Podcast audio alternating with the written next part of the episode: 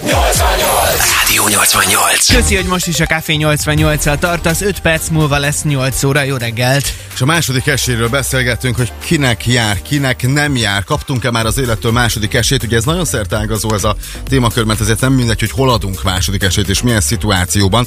Laci azt írja nekünk, sziasztok, sokszor, sok esetben adtam, kaptam második esélyt. Szerintem nem nagyon működik.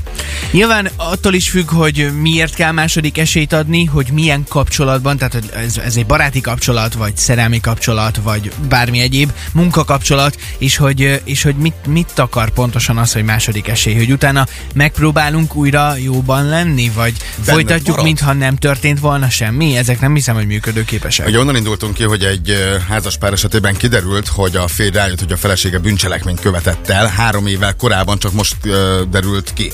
Bement a rendőrségre, feljelentette. Tehát eleve a szituáció nagyon érdekes. Tehát, hogy életet szerelme, annak tartotta a feleségét. Mindenben megosztoztak.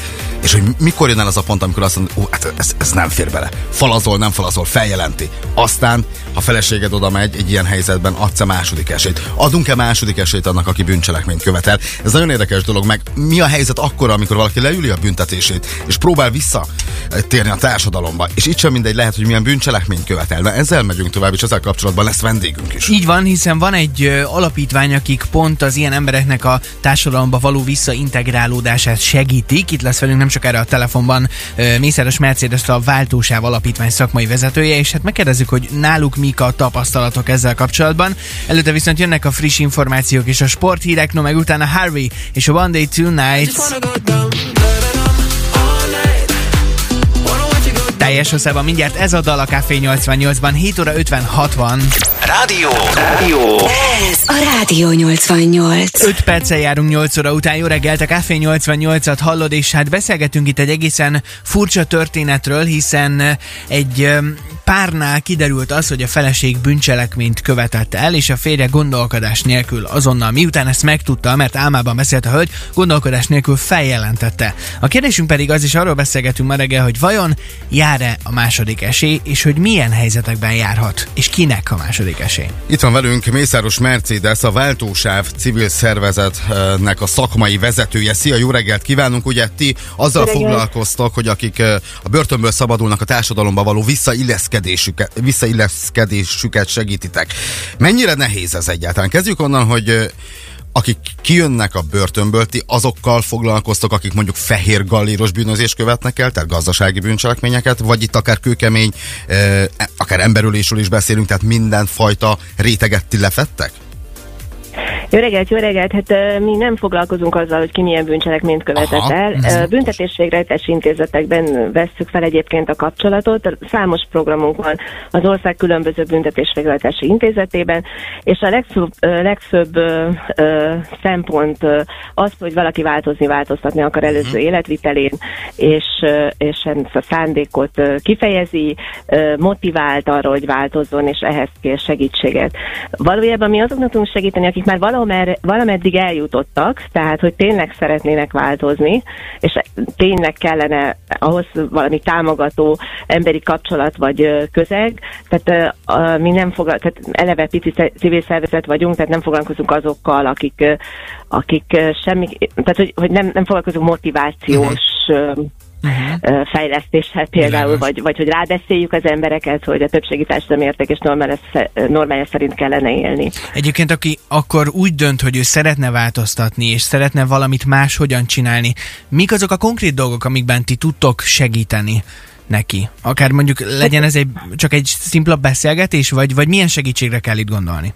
Igen, igen, igen, tehát hogy nagyjából a következő területek azok, amik érintettek, tehát a lakhatás munka, ugye ez a társadalmi uh-huh. és a munkaerőpiaci reintegráció összekapcsolódása, tehát egyik sem mm, sincs a másik nélkül valójában, emberi kapcsolatok rendezése, segítő kapcsolat biztosítása, tehát valóban egy- egy-egy beszélgetés is tud segíteni, oktatás, képzés, vagy oda történő eljuttatás, és hát mindenféle ilyen praktikus dolog, ami szabaduláskor, vagy a szabad életben felmerülhet, hiszen nagyon sokan hosszú időt töltenek ö, büntetésvégrehajtási intézetben, és valójában nincsenek ismereteik a, az egyébként dinamikusan változó társadalmi, gazdaság és egyéb közegről, vagy annak a pontjairól. Mercedes, te mit tapasztalsz, hogy a társadalom mennyire nyitott arra, hogy van-e második esély? Adnak-e második esélyt a fogvatartottaknak? Akár uh, a mindennapokban, akár a munkaterületén?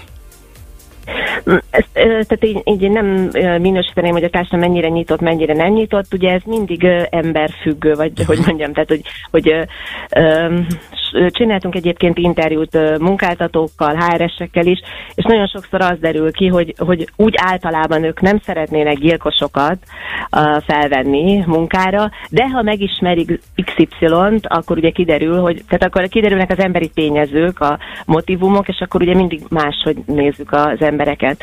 Um, ha valaki nagyon akar változni, nagyon elszánt, akkor szerintem van esélye, még, még akkor is, hogyha nem annyira befogadók az emberek, vagy, a, vagy úgy általában a társadalom.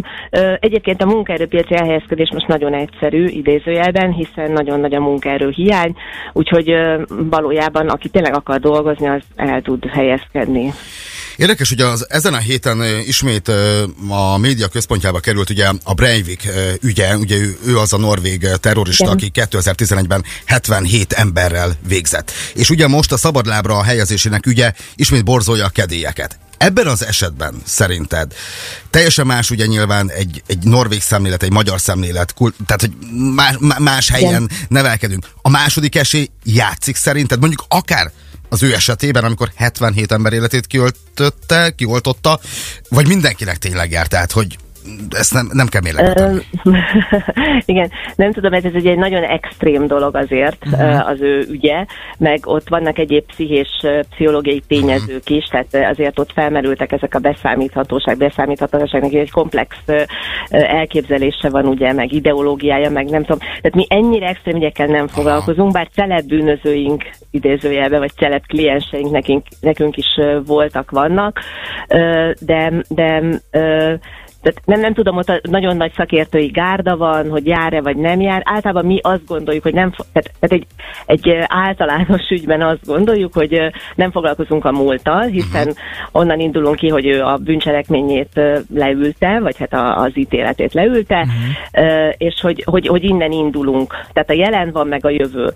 Nem foglalkozunk egyáltalán bűnfeltárással, bűnfeldolgozással, múltfeldolgozással. Amennyiben a kliens igényel bármi ilyesmit, akkor szesen beszélgetünk, nem indukáljuk semmilyen módon, ha szükséges, akkor egy egyéb terápiára elküldjük, de mi ezzel nem foglalkozunk, és azt is szoktuk mondani egyébként, hogy most nem, nem ez a téma, tehát úgy általános esetben, de persze van, akinél ez ö, terápiás. Tehát a második esély nálatok abszolút játszik, hiszen ezért vagytok, múlt nincs, csak jelen és hát jövő. igen, igen, ez szervezet ezért alakult valójában, igen. Mészáros Mercedesnek a Váltósább Alapítvány szakmai vezetőjének nagyon szépen köszönjük, és hát akkor nagyon hasznos munkát kívánunk. Köszönjük nektek. szépen, hogy elmondtad nekünk mindezt, jó munkát kívánunk! Szép napot, szia! Ez a Rádió 88.